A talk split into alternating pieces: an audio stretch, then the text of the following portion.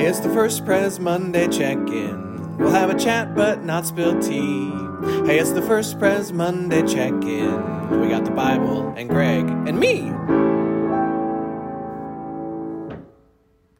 Hello, everyone, and welcome to yet another edition of the Monday check in. My name is Damen Jensen Heitman, one of the pastors, First Presbyterian Church, Hastings, Nebraska, joined by. Greg Allen Pickett, the other pastor of First Presbyterian Church in Hastings, Nebraska, on this chilly morning. Brisk. Brisk. It's nice. It's just, just nice, is what it is, actually. You're wearing a big, heavy cardigan. Oh, it's nice. It's comfy. Yeah. Mm-hmm. It's cozy. Cozy weather. That's the new trend. Everything's cozy now. Is that how that works? Mm-hmm. Yep. Everybody's listening to cozy music and playing cozy games um, and doing cozy things. That's the. That's what it is. I'm not up to date on the newest trends. So Well, you could be though. I'm not feeling particularly cozy today. You could do cozy stuff. Okay. It'd be great. Was the story of Ruth and Naomi last week cozy? I mean, no. I didn't think so. And our story this week's not particularly cozy either. I think that folks might be tempted to try to read it in a cozy way. But that would be ignoring the reality of the of the setting of the story. Yeah. But I think people might try to re- to take the sentiment of like where you go, I will go. Where you launch, I will launch. Your people will be my people, and then stop there, and have that and be the cozy part mm-hmm. of it, and and leave off the part about where you die, I will die, because that's Less what cozy. Naomi believes herself to be doing. I, if if I die, which will be soon, let me die by myself. So, Yeah. and Ruth says, "No, I'm gonna die with you." And I with you. Yeah. So coziness in the Fun. Old Testament, mm-hmm. not particularly present. yeah, I just think it's one of those things that happens because oftentimes in the settings that we grew up in, we encounter these stories as children. Right, and They're so presented to us as children's story correct. and as children's stories, and so you are asked to understand them at a at a, a level appropriate for a child, Correct. which makes sense. But then, since we don't necessarily revisit them, Mm-hmm. we keep that children's image of the story. Indeed. Like the story of the flood is the one that come, is like the really an excellent example of this. Yeah.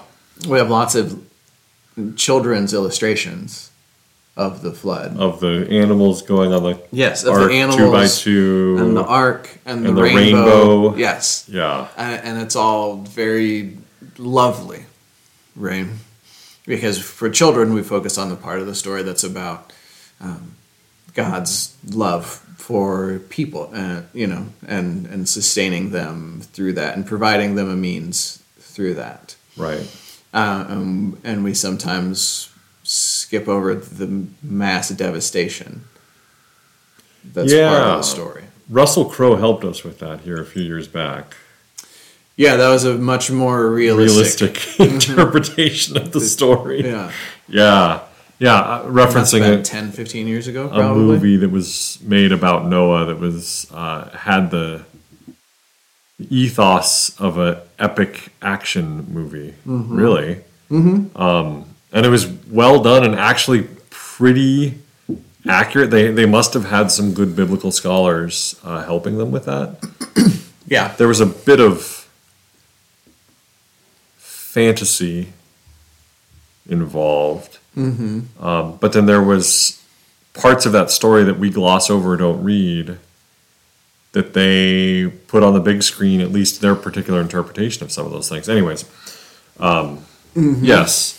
So there are lots of stories in the Old Testament that we know as children from Sunday school or Bible study yeah, that we haven't revisited as adults, and now that we're revisiting them as adults, we need to spend a little more time with them.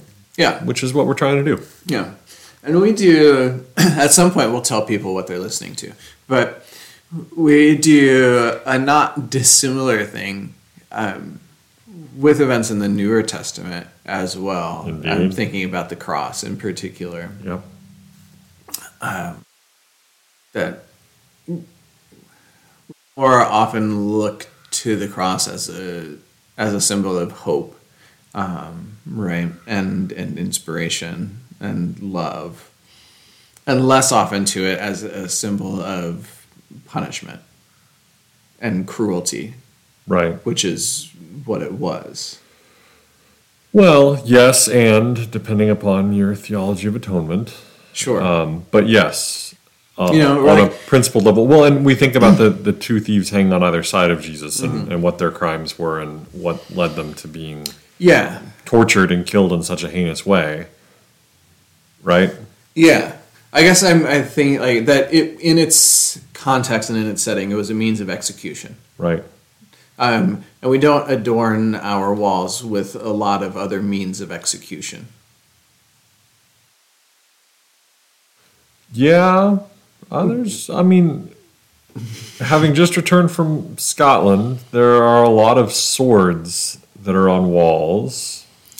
Sure, you, yeah. I don't have any depictions of like an electric chair No, but some No. people display guns on their walls. or a guillotine, or You don't have a guillotine on your mantle at home? no, I don't. How do you get the end of your cigars off before you smoke them? I just, I just karate chop them. Oh, okay. That's how I do it. Okay. Mm-hmm. Now you know. Hey, this is the Monday check-in. For those who may not know, uh, what we're going to do is we're going to take a little look at the scripture passage that we use for the upcoming Sunday, uh, that we will use for the upcoming Sunday, and talk about it. Identify some of the themes in it, maybe ask questions of it, maybe allow it to ask questions of us and have a little miniature Bible study related to it. And then we switch gears uh, for what will be the at least third time in this podcast episode and talk about a little bit about the life of the church, what's going on, what folks should be aware of. And at this point, we have an opening prayer, and I have no idea whose turn it is. Mine? All right, let's pray. Loving and gracious God, we thank you for this day. We thank you for the opportunity to gather. We thank you for your holy word and all that it has meant to those who have come before us, all that it will mean to those who will follow. We ask, O God, that as we read and ponder these things, that we might find meaning and inspiration for our own lives, that we might find within it some word that speaks to us, that guides us, nurtures us, challenges us, calls us to live lives worthy of the calling that we have received. In your gracious and holy name we pray. Amen. Amen. This coming Sunday, we are continuing our journey through the Older Testament narrative, Indeed. the grand narrative arc of the Older Testament. And we have worked our way up to King David. Right. So Moses, we remember God spoke to. Moses through the burning bush, told him mm-hmm. you need to take your people out of Egypt, go confront Pharaoh. Moses did. They wandered in the wilderness for 40 years. Finally, they made it. Moses died before making it. Joshua finished the journey for them. They've established themselves as uh, a tribe of Israel in uh, modern day, or we call it Judah, right? And um, last week we had a story uh, about how things got difficult for those folks. Um, And our friend Naomi uh, left because sh- there was a famine, Yeah. went to Moab uh, with her husband and her two kids. They became residents of Moab. Husband and two sons died, and then her two daughters in law um, had a beautiful interaction with her Yeah. at the first chapter of the book of Ruth. Uh, we're going to move forward That story is set in what is referred to as the time of judges. of the judges, which is a period prior to the rule of King David. right. uh, and there's there's kind of hidden within some of these narratives is this theological debate amongst Israelites of um, should we should have a king, shouldn't we? No, we should not have a king. God alone is our king. But what if God anoints, anoints a, a, king, king. for us? oh well, okay. In that case, then uh, yes, it, it, would probably be okay uh, to have a king. And so one of those kings that eventually gets anointed is David. Well, Saul first. It, yeah, eventually. And then Saul, and then for David to become king, Saul has to be dethroned mm-hmm. in a not so pleasant way. Mm-hmm. So, mm-hmm. yeah, so they, they, they experiment with uh, a monarchy and kings, and um, I think most readers of the Bible know a bit about King David and his reign. Um, but this story we're reading today uh, from Second Samuel mm-hmm. um, introduces uh, his his anointing and his beginning of his kingship. Uh, yeah. I read a commentary that said there's actually three accountings of this. Oh, okay. Um, this is one of the three accountings of David becoming king. So, anyways. Yeah, okay.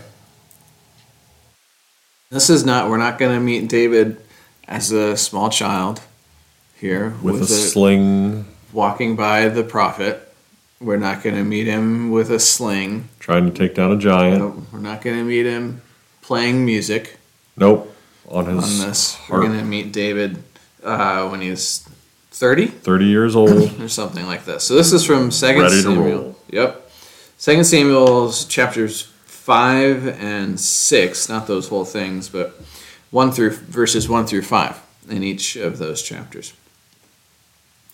Then all the tribes of Israel came to David at now I say this Hebron.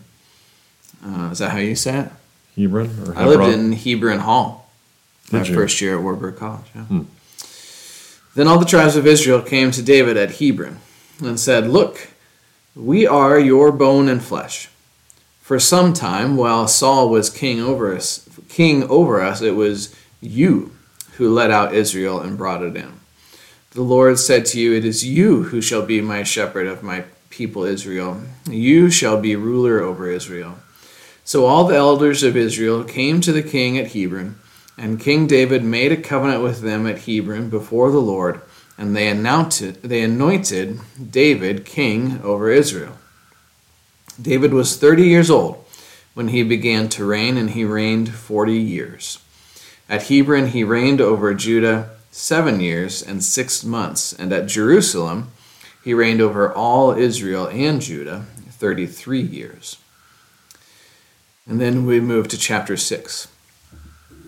David again gathered all the chosen men of Israel, 30,000.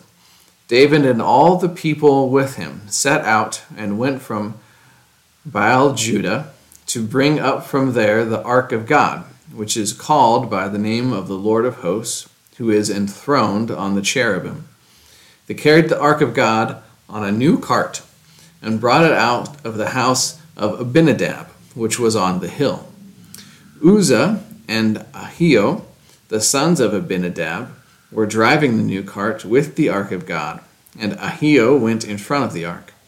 David and all the house of Israel were dancing before the Lord with all their might, with songs and lyres and harps and tambourines and castanets and cymbals. And that's where it ends. Greg, what do you got? A lot going on here. yeah. Um, yeah. Do you want to talk about the divided monarchy? Take it away.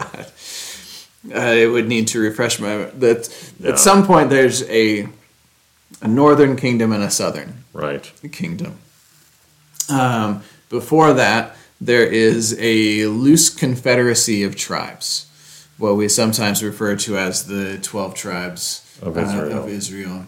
Um, and then those sort of loose confederacy of tribes formed themselves into different kingdoms that refer to themselves as Israel. Uh, so there's the northern kingdom and the southern kingdom. Yeah. And that's what that's that's what they're getting at in the reigned over Judah seven years, and then at Jerusalem reigned over everything. All Israel and Judah for 33 years. Right. Yeah. So then at some point we moved from a northern and a southern kingdom To a, To a united- Mm-hmm. unified, unified or united kingdom. Correct. Yep. Um, and uh, David and the Israelites have been through a lot. They've um, they've been through a lot, Mm-hmm. and now they're consolidating. Um, and David's gonna help rule them through um, some interesting stuff. um, uh, and so the the Samuel five Yeah. is the political consolidation. Yes. The Samuel six is the spiritual or religious consolidation around the Ark of the Covenant. Um, Yeah. And so what you're doing is bringing together both the political power and the religious power under one king. Yeah. Because we should probably refresh ourselves on what the Ark of the Covenant is. Yeah. I did the United, I did the Northern and Southern Kingdoms. And so you're also going to brief us on the Ark of the Covenants. The Ark of the Covenant, if recollection serves. While the Israelites, after they have been led out of Egypt, while they are wandering around, they're instructed to uh, build a tent, referred to as the ta- as the tabernacle, right? And but you build a tent because God's not ready to lead them into the promised land just yet but they need some sort of symbol to carry with them to remind them of, not only remind them of God's presence but the the ark of the and so they okay you're going to build this tent and then you're also going to build an ark. And there's very detailed instructions about how this is to be constructed and how it is to be decorated and how it is to be carried. And um, it's not an arch uh, it's, it's an ark, which is it's a And it's not an ark like Noah's Ark. This is not a boat. This is functionally a large chest, yes, hmm which is representative of the presence of God with the people of Israel. and it is to be God's footstool. This this this is this ark will be the place where God uh, will meet with the people of Israel. This this is the connection point, as kind of between these two realms. Right. be- between the earthly sphere and the divine sphere. And and so it is it is conceived of as this is god's footstool. This is where these two things meet and connect. Um, and so it's a it's a very sacred and very important object. And they carry it with them on on their travels. And it and it is for them the the presence of God in their Right. midst. Um, You did a really nice job explaining this. well, thank you. Yeah, and then and then that's yeah, and then there are instructions as to you know since it is the presence of God, there are instructions as to who can enter into the tabernacle and and so on, and then we have these priestly families. Uh, the, uh, tribes that become responsible for tending to it, um, and that's why the Ark of the Covenant is somewhere else, Right. right? Right. But if you move it into the space where the political king is, then there's a consolidation of power there, yeah, which is what is um, described here in 2 Samuel 5 and 2 Samuel 6. And with that consolidation of power and the recognition of the presence of God and the anointing of the king, there is great gratitude and celebration. yeah, And we read David and all the house of Israel were dancing before the Lord with all their might. Have you ever danced with all your might, Damen? Probably not. Yeah. Oh yeah, no, probably not. I would be surprised if I, and if so, not for long. Yeah. Um, I was probably in all of the things that I was dancing in, whether it was for a performance of some sort or at a like a party or a gathering of some sort. I would guess there was always some little part that I was reserving. Yeah. Although I will say, dancing generally does take a great deal of concentration and might for me. Mm-hmm. Um, And I don't even do it that well, but just to make sure that I'm uh, on beat and Yeah. yeah, Yeah, it is not. Dancing is not a thing that I grew up doing. Um, and so, yeah, there would have always been something that I was holding back, most likely for fear of looking foolish. yeah. Yeah, so but here they are dancing with all their might, with songs and lyres and harps and tambourines and castanets and cymbals. This would have been a very appropriate scripture to read uh, just eight days ago when the jazz band was here. Yeah. Um, and we're pairing this as well with Psalm 150, uh, which also goes through a beautiful listing of instruments. Um, I'm going to read Psalm 150 to you right now because uh, it, it, it parallels this. I like it. um, this is a psalm of praise, and it's very short. So, praise the Lord. Praise God in his sanctuary. Praise him in his mighty heavens. Praise him for his acts of power. Praise him for his surpassing greatness. Praise him with the sounding of the trumpet. Praise him with the harp and lyre. Praise him with timbrel and dancing. Praise him with the strings and pipe. Praise him with the clash of cymbals. Praise him with resounding cymbals. Let everything that has breath praise the Lord. Praise the Lord. And I read that psalm on Tuesday at Julie McDougall's memorial service. Mm. Mm-hmm. And it meant a lot to me. Mm-hmm. Um, but it pairs well with this as well because it's just this psalm of just over the top praise. And I connect that praise to gratitude.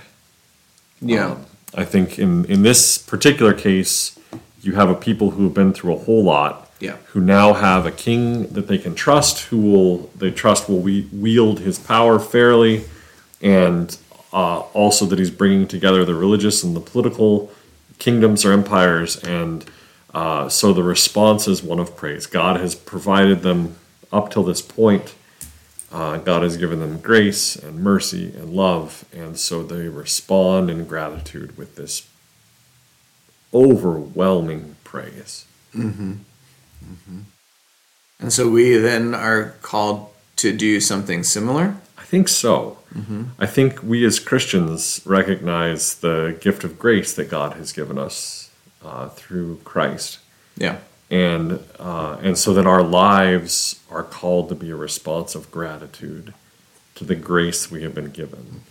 And whether we are literally clashing cymbals or uh, using lyres and harps and tambourines and castanets, or figuratively doing so, our lives really ought to reflect um, what an incredible gift we've been given of grace. And then in turn, our lives ought to be a reflection of gratitude of that grace over and over and over again.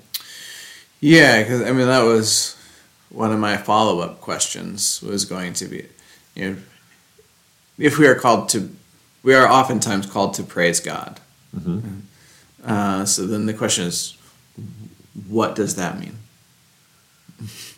What does like what does it mean to praise God? What does it look like in our life to praise God? You know, we come to uh, for you know you come to a worship service and you offer thanks um, through a prayer or you know that sort of a thing.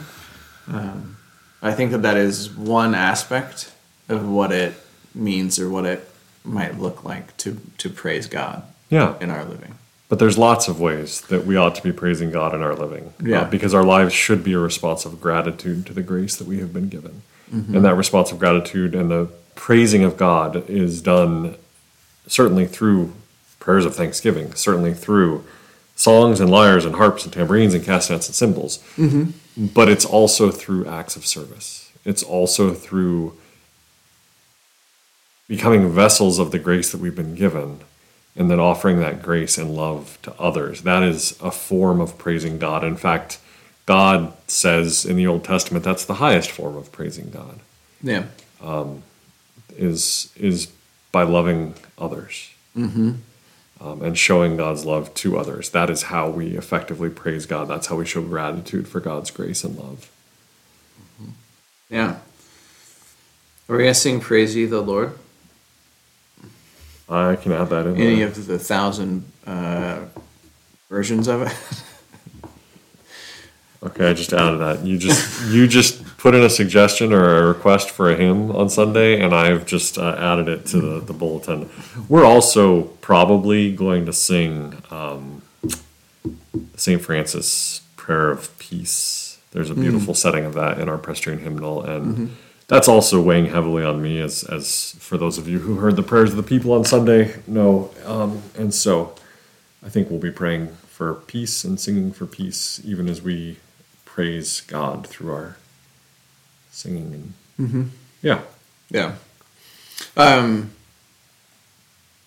I'm thinking of the Praise Ye the Lord, the, Almighty. the King. That one. Yeah, that that was the one I was Not the. Praise Ye the Lord.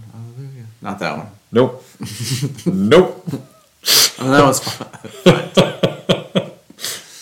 but I once um, was a camp counselor, and I had a group of they were like fourth grade boys, I think, who had somewhere picked up the second version of that song. Um, and Is it appropriate for our podcast? yeah, no, it's fine. But they spent most of the week singing it as though they were chipmunks. Could, you demonstrate this for us? Nope, I won't. Are we talking Um, like Alvin and the Chipmunks, Chipmunks, or are we talking? Yeah, like in like chipmunk voices. Mm-hmm. It's like really high, like really squeaky, uh huh. uh, and and also really fast. And so I can't hear that one and not hear it in those voices. But that is a form of praising the Lord. Yeah, it too. was short. because it was joy. It was great. It was fun. Yeah, Ah, they had a wonderful week. But you ask me which one I'd sing, I'd rather sing the, the first one. But that's yeah. done. Mm-hmm. I'll be working on the bulletin today, and I've already added that in. That will be the song that we sing after the um, sermon, because the sermon is going to be about praising God as an act of gratitude. Yeah. Because we have a lot to be thankful for. Uh, God has richly blessed us, and as God had richly blessed the Israelites, and yeah, Yeah. Should we switch gears? yeah. Let's talk about what's happened in Life of the Church. Cup. All right, uh, we are on our normal uh, school year worship schedule, so we have an 8:30 contemplative service in the chapel.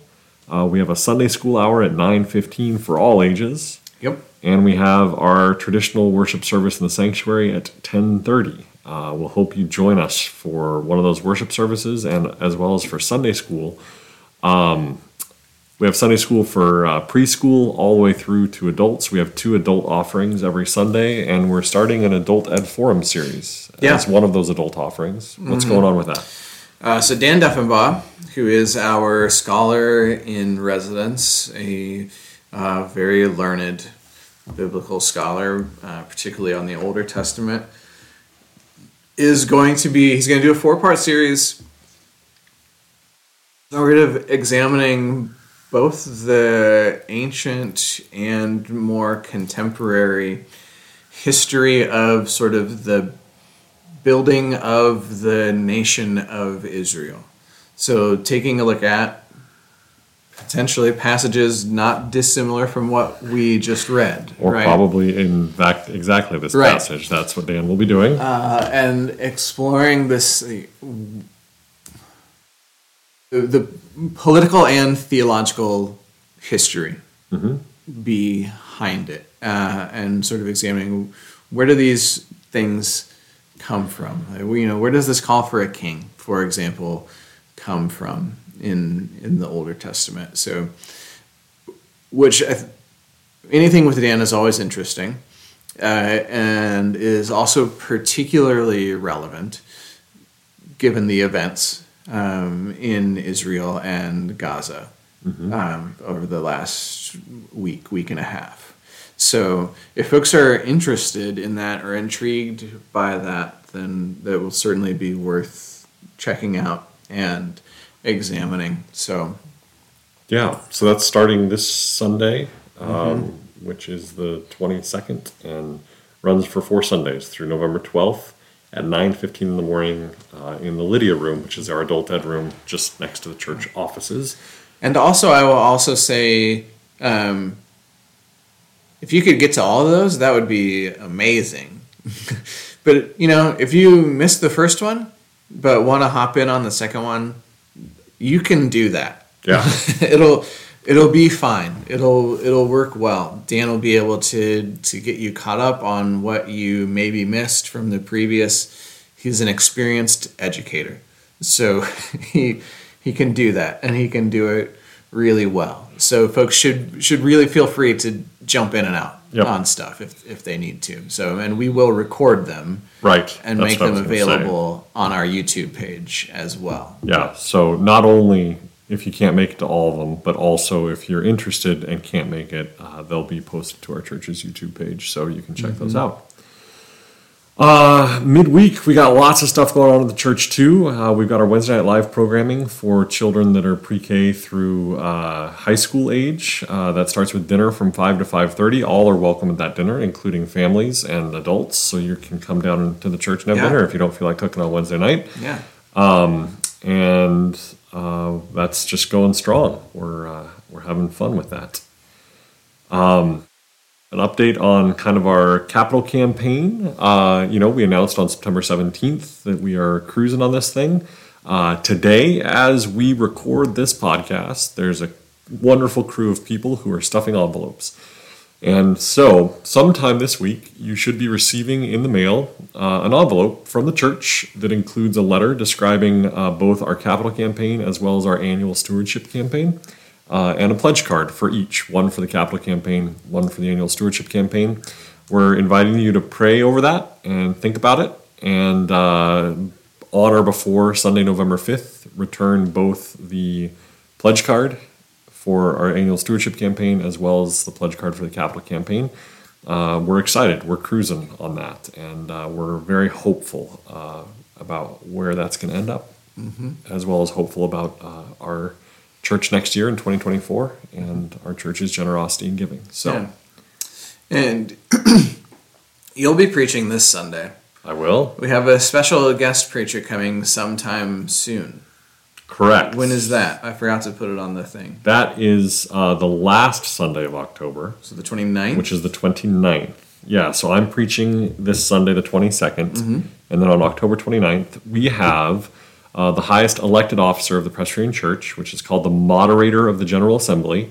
Uh, this may be familiar to those of you, who, this title may be familiar to those of you who are members of this church because Dr. Cy Kessler was in that office. Um, so currently, that office is occupied by a pastor out of uh, North Carolina named Siobhan Starling Lewis. And she is a dynamic and gifted preacher. And she's joining us on October 29th in part to help our church celebrate our 150th anniversary and in part to bring greetings both from her own local congregation as well as from the Presbyterian denomination, as well as from Shavon has uh, it's a two year term that she's in this, and she's a year and two months into her term, and she's traveled pretty extensively internationally. So she also will be bringing greetings from some of our international mission partners, uh, which is very exciting. Uh, so that promises to be a delightful Sunday on October 29th, and following that worship service, we're going to have a soup supper here at the church. Super delicious meal. I, see what you did there. Um, so we'll hope you join us for that. We'll remind you of that next week too. Well, actually, Damen won't be here to remind you of that next week. I will remind you of that next week when I have a special guest helping me with uh, the Monday check-in. Mm, you'll have to tune back in. to see who that special guest is. Mm-hmm. I don't yet know who that special guest is. You'll have to tune back in. I'll have to. yes. Everybody will. Who knows who it'll be? Yeah. Just be. Could be anybody. So Could Uh, be whoever's listening to this right now. could be. If you're listening and want to be my special guest on the Monday check-in, tell Damen. Just show up. All right.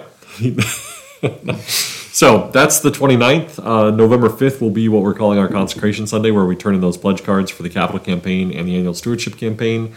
Uh, the next Sunday, November 12th, is our beloved All Saints Day service, where we do uh, read the list of uh, members of our church who have died in the last year and we celebrate their lives with a candle lighting liturgy, um, as well as a chance for anyone to come up and light a candle. That's always a meaningful service. Uh, the following Sunday, hanging of the greens. We're going to do that right after worship. Uh, so it just keeps right on rolling. Yeah. And then the next Sunday's Thanksgiving, and then we're already into Advent. Whoa! Look out. Yeah. Finally, I say. Do ya? Yeah. Been All waiting right. all year. All year. Mm-hmm. Should I close with the word of prayer? Yeah. Let's uh, let's do that. Gracious God, you are God who calls us to be peacemakers, and you are a God of peace, and so we pray for your peace, your shalom, your peace which passes all understanding. We pray for that in our own hearts and minds. We pray for that in our families, in our community, in our nation, and around the world. We pray for your peace in Israel Palestine. We pray for safety for all who are involved in the conflict over there. And we ask you, God, to enter into the hearts and minds of the leaders over there and soften hardened hearts and bring them to understand our shared humanity. That despite any cultural or religious differences we have, that ultimately we share uh, the fact that we're all made in the image of God. Pray for um, our church, and we pray for the study of this scripture from 2 Samuel. May it open our minds and our hearts to what you are doing in our lives, and may we faithfully proclaim this word in the week ahead. We ask all this in the name of your Son, Jesus. Amen. Amen. Well, then, with all those things said and done, until next time, toodaloo.